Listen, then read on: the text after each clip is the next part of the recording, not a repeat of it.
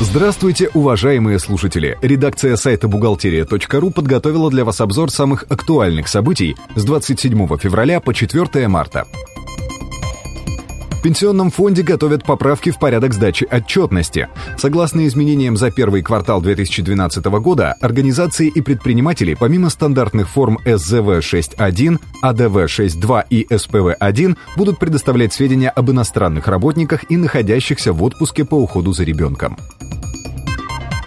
С 1 января началась декларационная кампания для граждан, обязанных отчитаться по доходам за 2011 год. Налоговую декларацию по форме 3-НДФЛ нужно подать в налоговые органы по месту жительства до 2 мая. Заполнить можно с помощью специальной компьютерной программы «Декларация», которую можно бесплатно скачать на сайте ФНС России.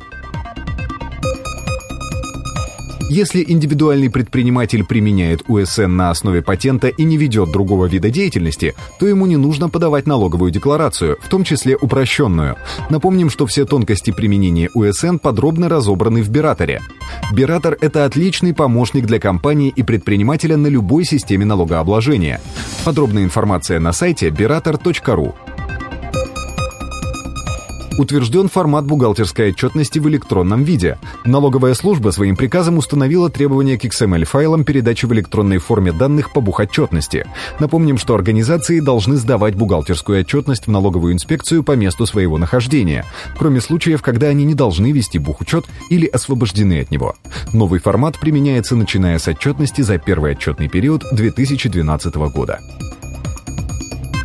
Судьи постановили, что платить транспортный налог нужно до тех пор, пока автомобиль стоит на учете в ГИБДД. Даже если имущество списано с баланса, но при этом зарегистрировано в автоинспекции на фирму, то организация должна заплатить транспортный налог на этот автомобиль. Выпущен новый регламент аттестации рабочих мест. Минздрав соцразвития установила новый порядок проверки помещений фирмы. В целом изменений немного. Не нужно предоставлять проверяющим копии лицензии медицинских учреждений, но при этом изменился порядок финансирования аттестации. Теперь деньги направляются из Фонда социального страхования. Немного криминальной хроники. В Кемерово главбух управляющей компании совершала крупные покупки для личных нужд и оплачивала их деньгами с расчетного счета компании. Не забывала главбух и о повышении зарплаты от 50 до 100 тысяч рублей ежемесячно.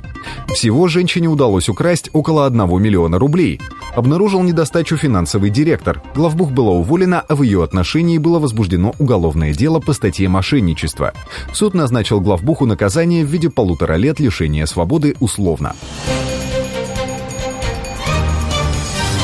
На этом мы заканчиваем обзор важных событий за неделю. Самые актуальные новости вы всегда сможете найти на сайте бухгалтерия.ру. Спасибо, что вы были с нами. Слушайте нас через неделю.